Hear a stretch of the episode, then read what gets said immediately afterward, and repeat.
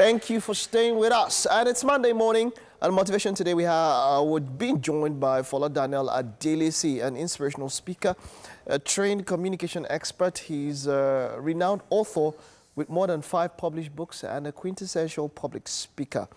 Uh, of course, uh, he's here with us this morning, and uh, our topic this morning is uh, excellence beats prejudice. Hello. Good morning. How are you doing? Hello. Good morning. I'm doing very well, and you? I'm good. I'm good. Excellence beats prejudice. Now, that is uh, quite a mouthful for some people. Okay. So, what exactly do you mean by excellence beats prejudice? Awesome. I was listening to you and TT talking about a lady who wrote a book, and it just ties into what I was going to talk about. And the first person that came to mind when I was thinking about these was Michael Jackson several years ago. It was a time when black people couldn't be on television. It was a time when you couldn't put people of color anywhere near the screen. But one day, Michael Jackson had a song in his hand, took it to a studio, took it to the producer, and the producer, first of all, rejected it.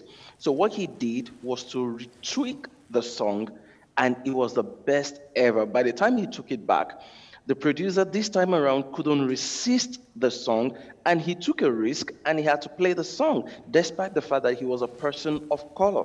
That was the beginning of a big break for Michael Jackson. So it was his excellence that actually put aside the fact that he was a person of color at the hmm. time when nobody played anything from anyone who had a different color if you were in white. So excellence actually beats prejudice. And if you actually bring it down home, think about the young lady who just passed on, unfortunately, the lady who was able to fly a fighter jet to Lokwa Look at how young she was, and she was already a pilot. And at the time when people would think, oh, you're a lady, um, you're too young, you're too this, you're too that. She was already flying a pilot. In the United Kingdom, there's a gentleman called Engineer Bayo Ogunlesi. Engineer Bayo Ogunlesi is a Nigerian who bought two international airports, including the Gatwick International Airport, the busiest airport in the United Kingdom, bought over by a Nigerian. And this same Nigerian is actually a special advisor to President Donald Trump as we speak. What's the point here? There are hmm. people of color all over the world who are doing amazing things, who are doing fantastic things. You hmm. probably know about Philip Emeagwali. You probably have heard about maybe Sundar Pichai, Sundar Pichai, the, the CEO of Google, who is also an Indian. So the point is, when you say, oh, they're doing this because I'm not white, they're doing this because I'm black, they're doing this because I'm from this tribe, I'm from that tribe, I'm from this race, I'm from this country, some of those things can be true. But when you build yourself to a level of excellence, it wouldn't matter what people think about you. It wouldn't matter what their opinion is. Once they see the quality of the work that you're bringing on board, what you bring to the table, if it is irresistible, your color wouldn't matter. If you hmm. bring something to the table and it is something that everybody needs and they know they cannot do without this thing, then your name, your background, your age, your gender, all of those things suddenly become inconsequential. It is when they can resist what you're bringing to the table that they can bring in all those other things. They say, oh, this person is a woman, or is a young man, or is a young lady, is black, is from this tribe. Is no, no, no, no, no. Excellence beats prejudice. And that's why you, as an individual, need to ensure that whatever you're doing is top notch. Whatever you're hmm. doing, you put in your best, so much so that everybody who sees it, they can say, Look, this, I don't like you, but I like your work. Or I don't, have you ever seen bosses who will tell you, I'm sorry, I have to say this, I don't like you, but you're damn good at what you're doing?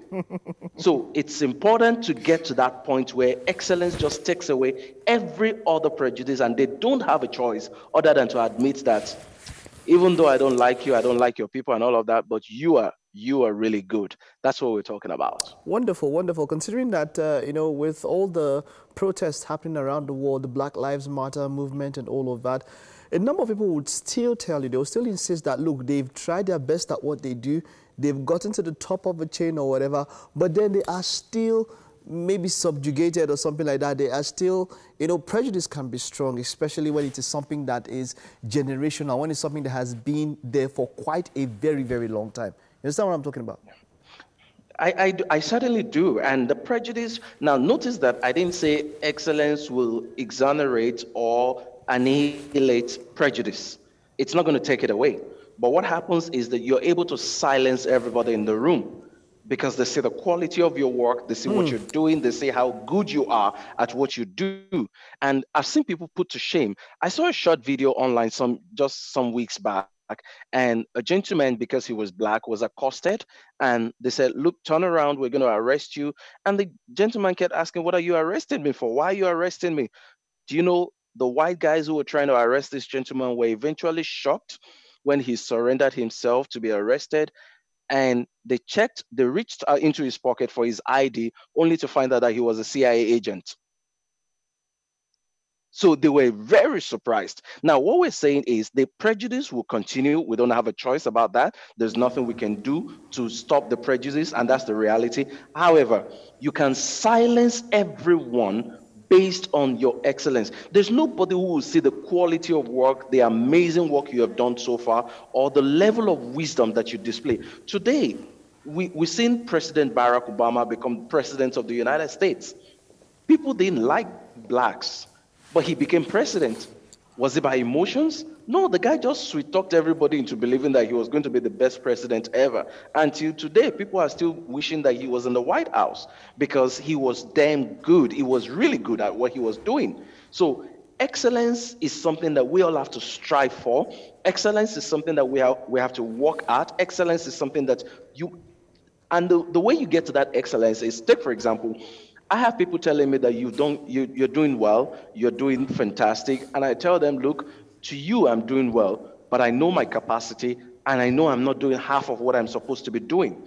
It's not that you're not taking their complimentary remarks, but you're simply telling yourself, if I sit down based on what they've told me so far, then I'm not going to attain my best. You've got to keep telling yourself, I'm not there yet. I can be better than this. I can go further than this until you get to that point where everybody does not have a choice other than to say, you are the best. I've seen people, but you are really the best. So at that point, even the people who don't like you, on the basis of prejudice, would not have a choice other than to say, I give it to you. You are the best indeed. Hmm, wonderful. Uh, let me just get a few uh, now a few pointers. You've spoken so much about excellence and all of that. Yeah. That how can it be attained? Just a very very few points. Attainment of excellence. But from your own perspective, how can excellence be attained? I just gave you one first point towards attaining excellence. Mm. People will give you compliments. People will tell you that you're good. People will tell you that you're doing well. Yeah. So no, I mean, I mean, the, on the part, on your own part, yes, what yes. do you do? What do you? What are those what I'm things? About to say. That, that's what I'm about to say. The first thing is, don't ever rest on your oars, no matter how much you have achieved. Don't ever rest on your oars, no matter how much you have achieved. Then number two, be open to feedback when people give you reviews on what you have done, don't say, oh, they're giving me this bad feedback, they're giving me the poor reviews or poor ratings just because they don't like me. Take, for example, one of the ways I have come this far is that when people correct me, I don't feel bad about it. I remember several years ago when I was coming up, I remember the first person who corrected me several years ago that the word you know, I, I, I used to model up my words. I used to butcher some words, and someone would walk up to me and say, "No, it's not that. That's not how to pronounce it." And I didn't. I never felt bad, whether it was in public or in private places. Someone told me several years ago, "It's not magazine, it's magazine." When I thought it was fashionable to say magazine, mm. and hmm. someone told me, you know, the, the, I, I, I'm trying to remember some of those other words. And the funny thing is that I remember those people that corrected me on those things. So when you are corrected, be open to correction. Don't ever be satisfied with mediocrity. Hmm. No matter how good you think it is, if there's something better out there, then it means that there's room for improvement. So I always have it in my mind that there's room for improvement. For example, you said I've written uh, over five published books. I've actually done uh, 13 books. And, I, and people say, wow, you've done 13 books. And I say to myself, um, that, that's not where I am. I'm, I have over 25 book projects. And I keep saying to myself, I've not done enough because I'm supposed to have written 25. And out of the 25, I've only written 13. But someone else hears, oh, he's done 13 books, and they go gaga about it. So you never, never give yourself the thumbs up because you think, oh, this is how far you can come. It doesn't mean you shouldn't encourage yourself. Encourage yourself over every progress you are making, but keep telling yourself, I can do more, I can do better. This is not the best. Look at the manufacturers of phones. Why do you think they keep bringing out a new phone every year? It's because of that excellence that they're trying to attain. Right. They say to themselves, we can improve it. We can improve. So you must have that orientation that this thing can be improved and I can be better. All right. Thank you very much. It was great talking to you. And uh, yep, uh, I hope our viewers, of course, were quite enlightened by that one. Have a wonderful day.